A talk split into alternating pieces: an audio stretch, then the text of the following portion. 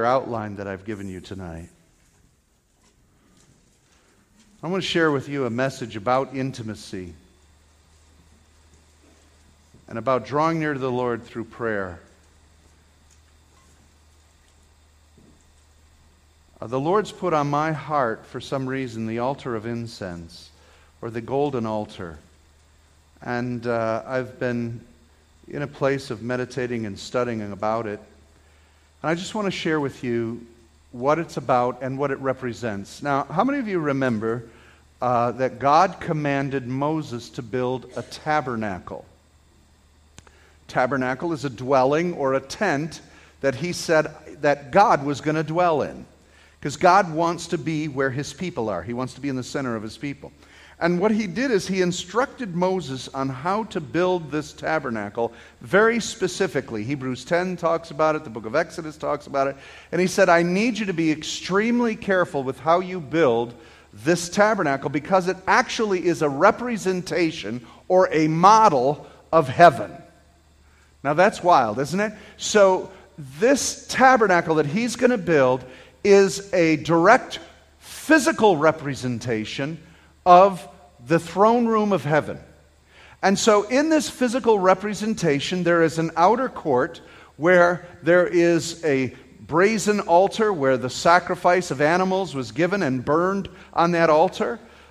There is in that outer court area a water basin, they call a water laver, where the priests would wash themselves, cleanse themselves, before they would then go into that tabernacle. The tabernacle was divided into two sections, one called the holy place. And in that holy place was the showbread. There was a loaf of bread for each of the 12 tribes, and it was called showbread, the table of showbread. The priests would eat of that bread. And then there was the lampstand, the seven-branched lampstand, which really a representation of the Holy Spirit's ministry in heaven. And then in that room as well was the golden altar, or the altar of incense. It wasn't very big. It was 18 inches square at the top and only about 36 inches tall. Okay? And on it was incense burned day and night. And it was right in front of the next intersection called the Holy of Holies, the inner sanctuary, where only the high priest could go in once a year. It was divided by a huge veil that had the cherubim and the seraphim on that veil. And so they would pass through that veil into the Holy of Holies where the Ark of the Covenant was, and the mercy seat sat on top of that.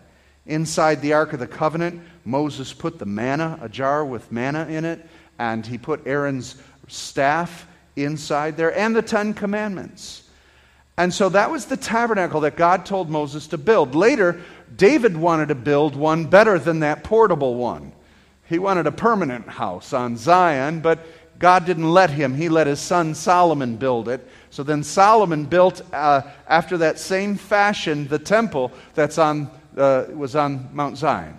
And again, it was the representation of heaven on earth, a sanctuary where you could literally have the sense of going to the throne of God's presence. So what's really interesting that I want to bring you to is this altar of incense. It was a small piece of furniture, but it was really important. Now, when they brought the incense and burned it, it was to burn incense day and night. Now, this incense had a particular aroma. It had 4 equal parts of different spices. And I can't pronounce these correctly. Sakti, which was a tree sap resin. Anika, which was made of shellfish from the Red Sea. How about that? And then galbanum, made from plants of the parsley family. Then frankincense. And then last of all, they were to always add salt to that. Salt is a representation of covenant. That I am making covenant with you, I will keep my covenant. So that was supposed to burn. Now, they were supposed to make this special mixture only for the tabernacle and only for the service of offering to God. You couldn't make this concoction and keep it as potpourri in your little tent bathroom or in your living room or side. You couldn't do that. God would cast you out from his people. Exodus 30 says this, take fragrant spices, and he lists them all in equal amounts. Make a fragrant blend of incense, the work of a perfumer. It is to be salted and pure and sacred. Grind some of it to powder and place it in front of the testimony in the tent of meeting, where I will meet with you. It shall be most holy to you. Do not make any incense with this formula for yourselves. Consider it holy to the Lord. Whoever makes any like it to enjoy its fragrance will be cut off from its people. No imitations here. We want the real deal, and it can only be used unto the Lord. What's interesting is that God is telling Moses, this is where I'm going to speak to you. So the first reference we see as this altar of incense is a place of communication. Okay? Quite often through the book of Exodus, you'll see Moses staying in that tabernacle, Moses in that tent of meeting, and Joshua, who was with him, in that same place, always coming before this altar of incense, because that's where God would speak to him. So it's a representation of communicating to God. God thinks that your communication to him smells good. Even when you wake up in the morning and you've got really bad breath, you begin to praise God. It smells good to him. God said, I want to communicate to you. Isn't it fascinating that the thing God says to his people is, would you make a tent so that I can be in the center of your activities? I mean, God doesn't dwell in tents, does he? But he wanted them to know he was there. He even put his Shekinah, his cloud of glory, there. He wanted them there. And then not only did he say, I want to be in the middle of your camp, I want to be in the middle of your life, there is an inner place. There's a place within, deep within, that I want to communicate to you. It's a place of intimacy. It's a place of meeting. And it has a fragrance. It's a love fragrance. It's a perfume. Why do you wear perfume, ladies? To smell good, right? Right? You got to be careful with it. I'll just put this out there. If you wear too much, that can be a problem. It can actually be a very physical problem, too, for folks who have allergies and so forth. There's so many fragrances and so many things out there. So we've got to be careful with our fragrances. But same with you, gentlemen. We got fragrance under our arms, fragrance under our aftershave, fragrance in our soap, fragrance in... All right, aside. But God wanted an intimacy that you see, the fragrance has everything to do with the sweetness of the relationship. He's told Moses, this is where I'm going to talk to you. This is where I'm going to communicate to you. Now, what God wanted was for this incense to never go out. He wanted it burning day and night. And in order for it to burn day and night, what would have to happen? You'd have to care for it. It had to be tended to. This is a holy thing. It can't be slipshod. He assigned people to daily take care of this. And so in the morning sacrifice and in the evening sacrifice, part of the priesthood was to make sure the fire continued to burn the incense. So what would happen at the morning sacrifice is the lots were drawn before the sunrise as to which priests would do what job. They'd prepare the fires and prepare and so forth. But basically what they would do is they would replace the incense and stoke the fire on the altar of incense at the same time they were offering the morning sacrifice on the brazen altar. And the fire that is to keep this altar of incense burning can only come from the altar of sacrifice. That's where you get the fire to keep the incense burning. And so they had to make sure that the fire on the altar never went out. Can I ask you a question? Do you know who started the fire originally? God did. When the tent of meeting was established and done, the fire of God came down and lit the fire on the altar of sacrifice. That fire was God's fire, and the priests were never to let it go out. So they tended to it. It burned all night, it burned all day. And that fire from the sacrifice was brought in by the priests, cleansing themselves. They would go into the altar of incense. They would take the ash out of the altar of incense and put the new fire in that came from the altar of sacrifice, and they'd put fresh incense so it would burn till the evening sacrifice, and then that got repeated so it would burn till the morning sacrifice, and the fire of God never went out. Do you remember Nadab and Abihu? Now, those are odd names, but those were the two sons of Aaron the high priest. They were taught how to properly do this. But you remember that they were burned. They were killed immediately. Do you remember why? They offered strange fire. Now, we'd go, well, what's strange fire? Well, you know what? They brought a Bic lighter with them. They brought some matches. They didn't follow what was necessary. So what they did is they just lit a fire. Hey, they're doing their job. They just lit a fire so that the incense would keep burning. But what happened? What was wrong? It wasn't God's fire. It was a strange fire.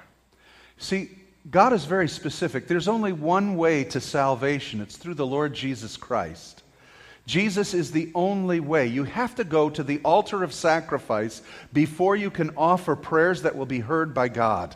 You have to start at the sacrifice of Jesus Christ. You have to start where the atonement was made for you. And that was at the cross. That was the altar of sacrifice. Christ is the only way. Anything else is a strange fire. We have Buddhists who pray, Muslims who pray, all sorts of people who pray, but it is not heard by God. It is strange fire because it's not from the altar of sacrifice. There is only one sacrifice that cleanses sin, the sacrifice of Jesus Christ. There is only one fire that burns the fragrance that God smells and knows as his own, and that is from the fire of Christ's sacrifice. So Nadab and Abihu were immediately killed because you can't offer something else to God. Your good works can't do it. Your other religions can't do it. It has to come always back to the altar of sacrifice, Jesus Christ. And that's where we get the fire. Now, what is the meaning of this altar? Psalm 141, verse 2, David says this, "May my prayer be set before you like incense. May the lifting up of my hands be like the evening sacrifice." So what David is recognizing, because he loved the presence of God, he loved the tabernacle of God, he wanted to stay in the place of God, because that was heaven. He got it. He understood it. He was a king, but he knew where the true king sat, right? In the presence, and he wanted to be in that place. And what he said is, you know what, God, as he's meditating about it, he says, may my prayers be like the incense on that altar of incense. So what's he saying? My conversation to you, my speaking to you, my relating to you, may it be a sweet fragrance that billows up just like this fragrance and this perfume into your presence. My hands like the evening sacrifice, burning, waving, like the flames, like the smoke. See me, here I am. This is me loving you. And it smells good to you, God. So he's relating that. It's a relationship. It's in the inner place. God wants you to get, remember what Jesus said about prayer? He said, when you go to your prayer closet. Didn't he say that? All right, now does he expect everybody to have a closet that you have to go into? Well, it's a figurative sense of speech that there's a place you need to get away to be with me and to stoke that fire, and to rekindle that fire, and to keep it burning day and night, night and day, day and night, night and day. Look, at you and I can't do a thing apart from Jesus. If you have spent more than 6 hours away from to communicating to God, you're in trouble. You are in trouble. I'll just say it right.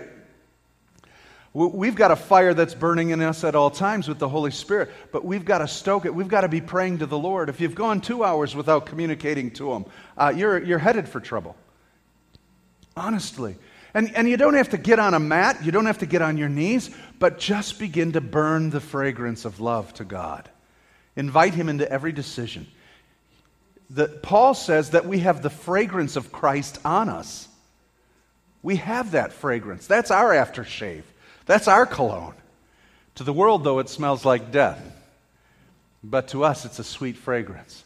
Now let's go on. Isaiah said, "For my house will be called a house of prayer for all nations." So God is expecting this altar of incense with Israel to be the prayers, guess what, for the nations. That was their original intention. God's plan was that Israel would be elevated to being a light on the hill, the best nation on the earth, that all other nations would look to it and ask, "What is it about you?" And they would point to Jehovah God. So the original intent of God with that altar of incense burning was it was supposed to be burning to save all nations. Israel had forgotten that, but God didn't, did he? Christ came. And what did Jesus say when he was tipping over the money changers in the temple? "My Father's house shall be" what? A house of prayer. And the rest of that verse, whenever Jesus would say a verse, he meant the whole thing. If he would reference a verse, it didn't stop there. It meant the whole passage. So when he said, "My Father's house should be a house of prayer," finish the verse. For all nations. He happened to be in the court of the Gentiles when he was flipping over the money changers. The Gentiles were supposed to be able to go there. So this incense is a prayer for all nations, for all people, that God wants continually burning.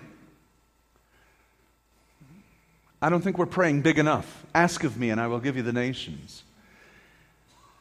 We go on, Revelation 5:8. "And when he had taken the scroll, the four living creatures and the 24 elders fell down before the Lamb, each of them holding a harp and golden bowls full of incense, which are the prayers of the saints. And they sang a new song." So in heaven you see worship continually and the prayers of the saints before the Lord continually. So remember, Moses was supposed to make a model of heaven. And the model that represents the pure worship of the people of God that are before the throne 24/7 is that altar of incense. It's your prayer life. It's the prayer life of all the saints. Now, what is amazing to me is the way God made the world. He made it round. Did you know that? Everybody knows this, all right? The world's round. And it spins. This is cool, isn't it? This is genius because he made it round and it spins around the sun. We have day and night, night and day, and we have different time zones. And so what happens with that is that the prayers of his people never cease. Day and night, night and day. Right now you're here, 7:55, we'll go to 8:30, we're praying. You'll be praying at home, right? You'll be going to bed, but guess what? While you're going to bed, someone on the other side of the earth is getting up and beginning to worship, praising God, and it just goes around 24/7 continually. And that fragrance is going before God continually from all nations, and praise is being sung in all nations at all times to the glory of God. And that's what we see as a figure of what's actually happening in heaven. Folks, there is a river that is flowing in the spirit realm around this earth that is the intercession and praise of the people of God. When you pray, you are never alone. Never alone. When you pray, you have got to begin setting your mind up and saying, "You know what? I'm getting in that river." It's not just about you. It's not just about your thoughts, but move into that river. Begin to pray. Go a little deeper and recognize that you're entering into a river that is not stopping 24/7. There has been worship and praise going on, and you're joining into it. You're diving into this thing. And for the waking hours that you have, hey, and even the sleeping hours, how many of you find yourself praising God and worshiping and speaking in tongues while you're sleeping? Anybody ever have that happen to you, right? And because your spirit doesn't sleep, 24/7, you're entering into a river, you're entering into a fragrance of a burning incense that is burning. Enter into that thing. Sometimes you need to just begin to open your eyes in the spirit and say, "What's going on in the river of God tonight?" How many of you remember the old telephones that had party lines? About three of you, maybe. Okay. Now, I was real little, but I remember picking up the phone at home and you had to wait till Gladys down the street was off the phone. She was always talking to Betty and you had to wait. right? And finally, when they're done, see, it was called a party line. There's a party line going on 24/7 in the heavenlies for the kingdom of God. Sometimes you plug into that thing, I'm telling you. And sometimes you'll get a word from the Lord to pray for somebody. You don't even know who. You get a burden for someone because you're on the party line. You're in the fragrance. And God is saying, pray for someone right now over someplace else. And you see, your effective prayer is praying to change the climate and the culture of some situation somewhere else, because it's all coming before the throne of God as a sweet fragrance. It's exciting. I want to capture your heart for prayer. I want to capture your heart for the activity of what's going on. We keep it from, we look at prayer from this vantage point, from us. It gets kind of boring, it's kind of tired, it's quiet, my mind wanders. You're not looking at it from the vantage point of heaven. Get into that river, get into the perfume and the fragrance. So what we know is that the golden bowls that are literally filled, these angels are bringing this incense. The incense is the prayers of the saints. So let's go back to the thing. It's a sweet fragrance, right? It's made up of 4 spices and salt. So it has variation of different spices. So there's different kinds of prayers. Paul says, pray in all kinds of prayers.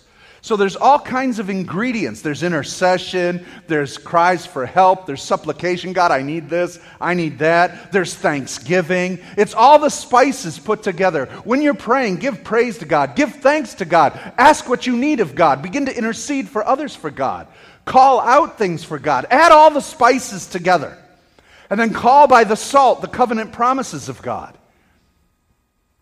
There's a lot here to offer that is a continual fragrance that's happening at all times. And so we know that that's what the bowls the angels are holding. They're literally bringing them before God, the prayers of the saints. Ephesians 5:2 says this, walk in love as Christ also has loved us and given himself for us as an offering and a sacrifice to God for a sweet-smelling aroma. So, let's go back to the tabernacle. So, Jesus offered himself as a sacrifice. Where were the sacrifices offered? On the altar, the burnt offering, on the altar of sacrifice. This is where the cross is. This is where Jesus gave his life. He was the sin offering, the atonement offering, the Lamb of God slain for the sins of the world. And that sin offering was a sweet aroma to God.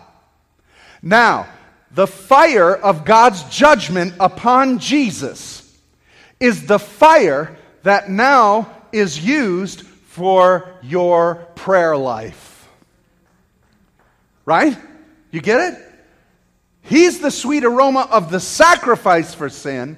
Your prayers are the sweet aroma of the fragrance of praying for the effectiveness of what he did now to be accomplished on the earth, because that fire that was upon him that canceled out your sin debt is the fire that now gives you the ability by the power of the Holy Spirit to pray, thy will be done on earth as it is in heaven. It is that fire that burns your prayers. Are you getting this? So when you pray, it's because of the fire of the aroma of Christ's sacrifice. I have no authority to ask God to do a thing. I have no authority to do this or that, but because of what Christ did for me, that fire gives me the aroma to call down the will of heaven and the purposes of God. Amen? Our prayers and his intercession is before God as a sweet-smelling sacrifice. Now, there's something really interesting about this altar of incense. I want you to look on your outline here. The altar of incense is in the holy place, not the Holy of Holies.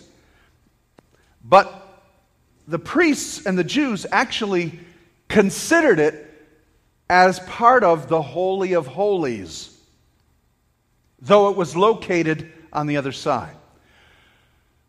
Because the incense is ever to be before God and to be before his throne, but because it needs to be maintained, it had to be brought into the holy place, though it actually belonged in the Holy of Holies.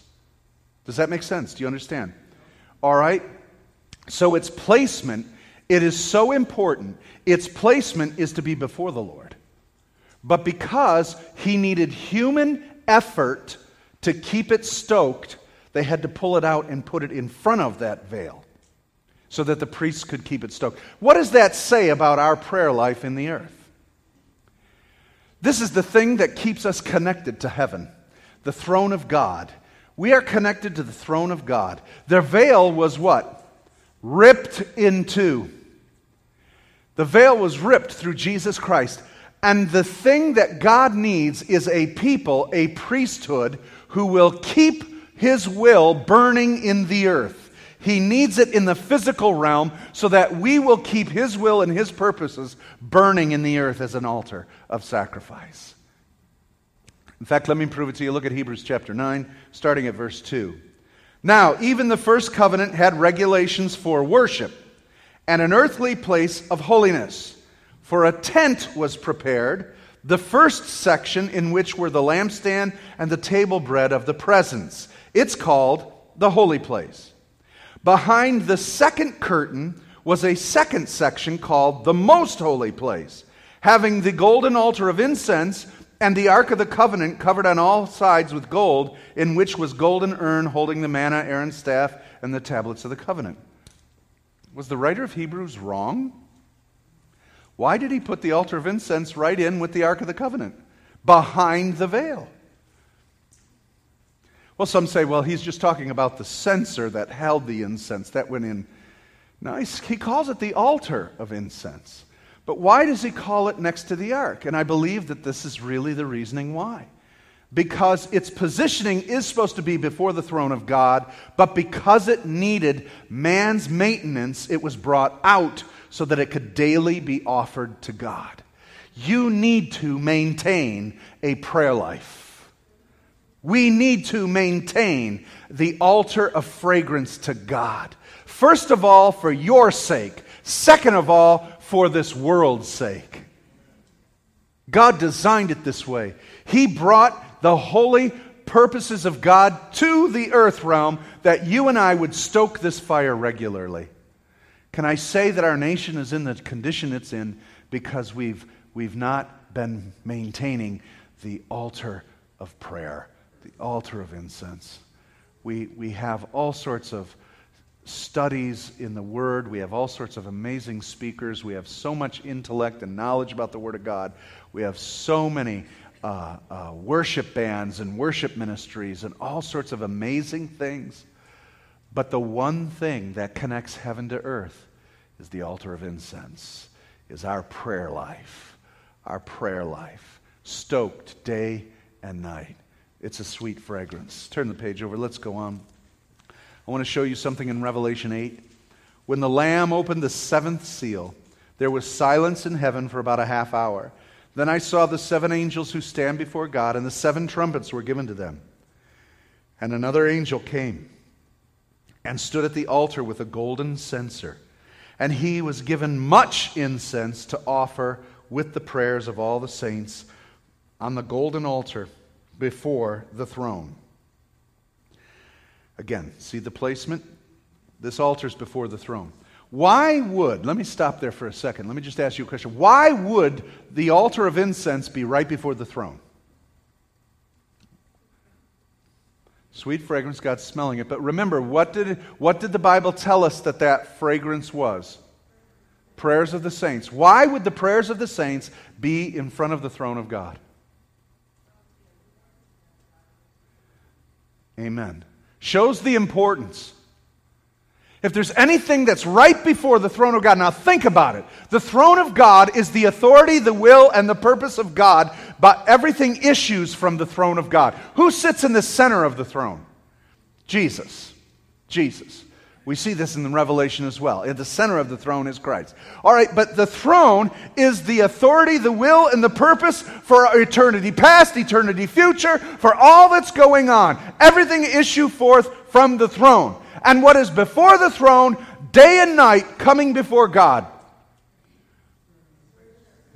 Yeah. The praise and the prayers of the saints. How important is it then?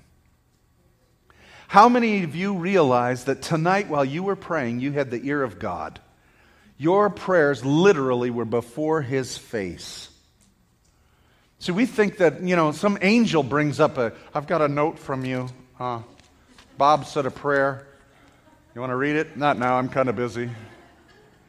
Really, we don't catch the gravity of this. There could be anything in front of the throne of God. There's angels round about. There's seraphim up above. They're everywhere. But the thing stationed right in front of God is your prayer. Wow. The prayers of the saints. We have got to get a hold of this thing. It's got to change. The culture's got to change. I got to speak to you men. You guys got to get excited about prayer. Men are turned off about prayer. Prayer's not very exciting for men. Men want to do things. They want to build things. I'll do this for you. That's great, but you've got to get hold of the majesty and the power of standing before Almighty God and making a petition for your house, making a petition for your life. Be a man. Do warfare. So I want to excite you about this.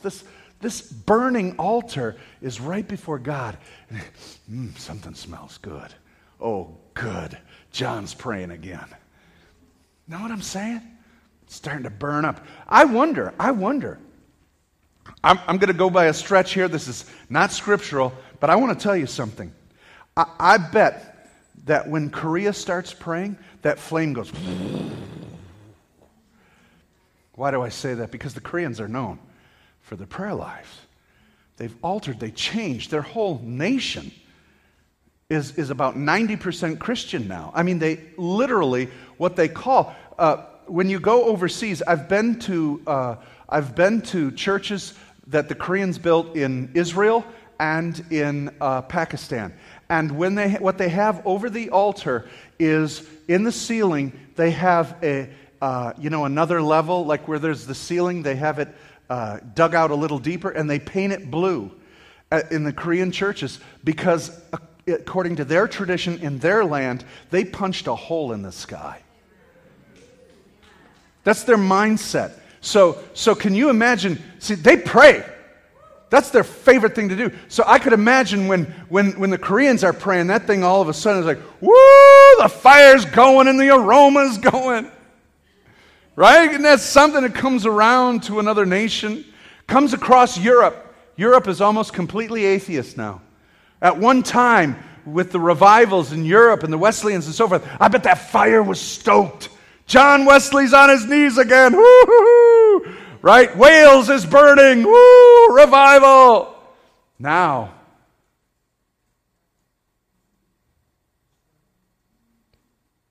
there's a few people praying. What happens when it passes through America? What happens when it comes past Roseville? How about on this corner of the block? Now, of course, it doesn't do that individually because it's 24/7 and it's all of us combined. But I'm just using it as an example. Could it be?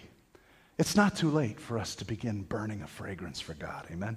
All right, let me continue with this. I'm sorry, I got sidetracked. Then I saw the seven angels who stand before God. 7 trumpets were given to them. And another angel came and stood at the altar with a golden censer, and he was given much incense to offer with all the prayers of the saints on the golden altar before the throne. And the smoke of incense with the prayers of the saints rose before God from the hand of the angel. Then the angel took the censer and filled it with fire from the altar and threw it on the earth, and there were peals of thunders, rumblings, flashing of lightning, and an earthquake.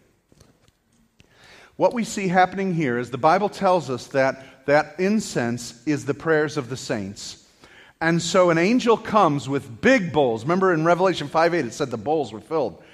God is hearing all our prayers. You know what I love about this is they're eternal. Prayers don't die.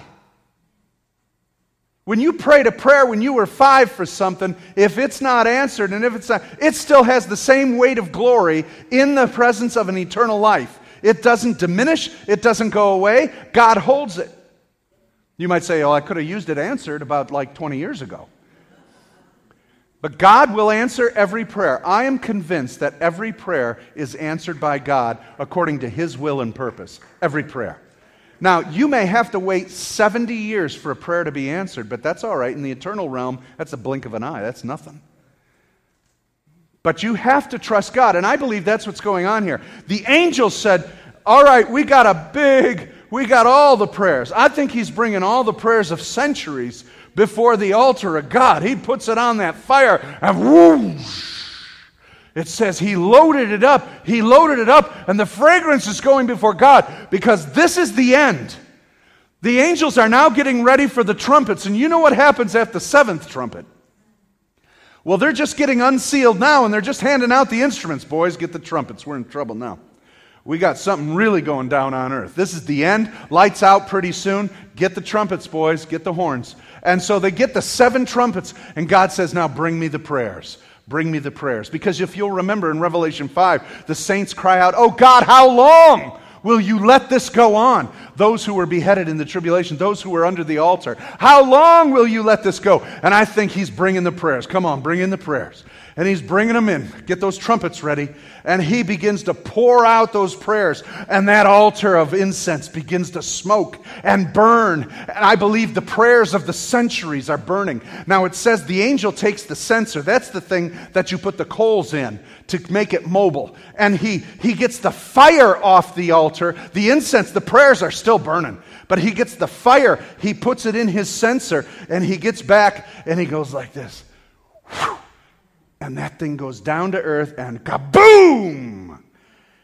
What's going on? Could it be that God is answering every prayer that was uttered? God is beginning to make every prayer and all justice come to completion. All injustice, all judgment is coming, and every prayer you prayed, and every injustice that was ever made, and every tear you cried, and everything that was going on, he's beginning to bust it loose. Jesus said, what was said in secret will be shouted from the rooftop. Everything covered will now be uncovered. I think that's what's going on here. And they blow the first trumpet, and you know again, like I said, what happens down through the seventh trumpet. This is it. Now, Isaiah had an experience like this. In Isaiah chapter 6, let me read it to you. It's the same altar of incense.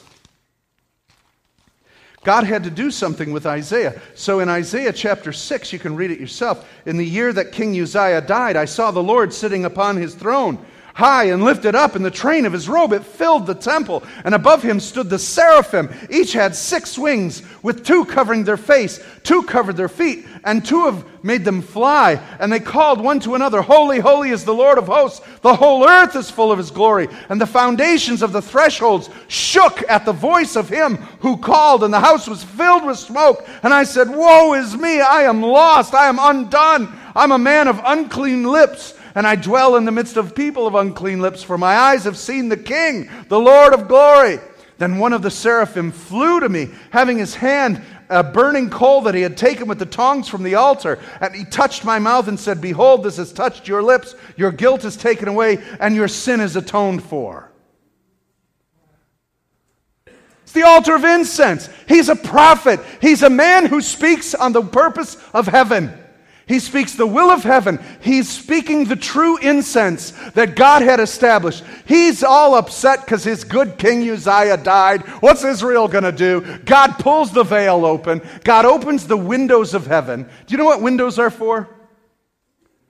Seeing. Right? You see. When God says, I'm opening the windows of heaven, what we've done is we say, well, that means then he's pouring good things down on us.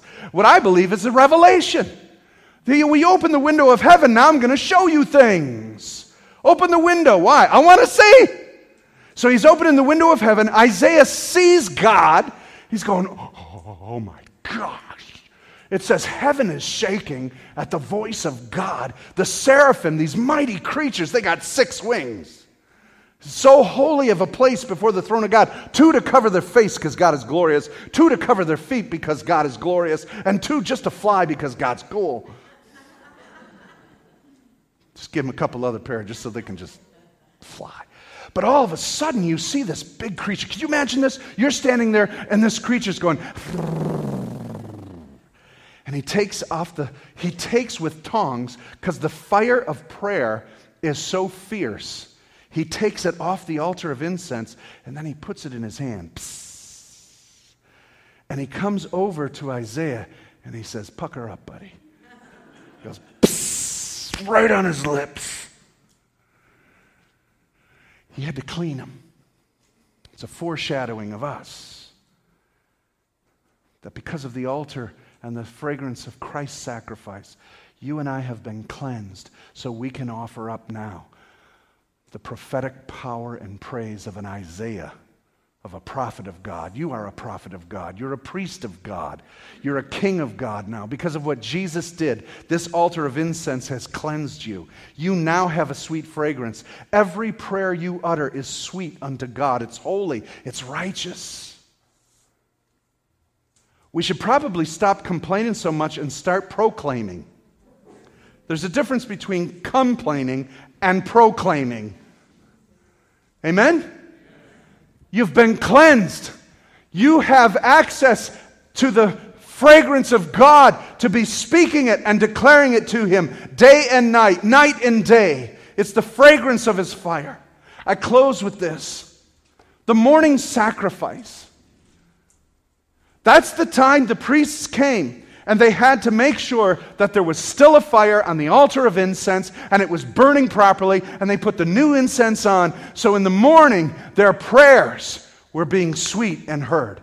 And it said, this is tradition, there's nothing in Scripture that says this, but the tradition says that the morning sacrifice, the priest would use his left hand and offer the incense. And the left hand is the sweet embrace of God. It is His loving kindness. It's His goodness. And in the evening sacrifice, He would offer the fragrance by His right hand. The right hand is the hand of deliverance, salvation, and power. And so in our lives, offering sacrifices to God, when you wake up, begin to know that God is good. Celebrate Him. Song of Solomon says this, His left hand is under my head and His right hand embraces me. It's the hand that undergirds. It's the hand that upholds you. It's the quiet hand of God that has set the order of your day. When you get up in the morning, begin with a fragrance to God. The morning sacrifice is your praise to the Lord. If you need coffee, you need this more. Right? You need a shower to wake up. You need to praise first. Praise in the shower and praise for the coffee. But make it work. The evening sacrifice, you come home and you're done, you're tired for the day. But think of God's saving hand that led you throughout the whole time that day. He delivered you. You don't even know the half of what He delivered you from. So we thank God for His undergirding in the morning and at night. We thank Him for all His provisions. And by His right hand, we made it through. And that's going to keep me praising Him till the morning. And this altar of incense was only a model to show you the reality of what your life is now. All of this was written for you New Testament saints. Because look at folks, we're at the end of the book. This church is the end of the book. After the church age, it's over. So all of this Old Testament stuff was written for us. And that picture of an altar of incense was written for your prayer life. Stoke the fire, morning and night. Let's get in to the river of God and begin to understand what is burning in over our heads and in the realm of the eternal spirit. God wants you to praise something into existence tonight. He really does. He really wants you to pray something into existence. So begin to do that. Stoke the fire and bring a sweet fragrance. Amen? Amen. Father God, we ask you to help us. As we do this tonight, Lord, help us to stoke that fire.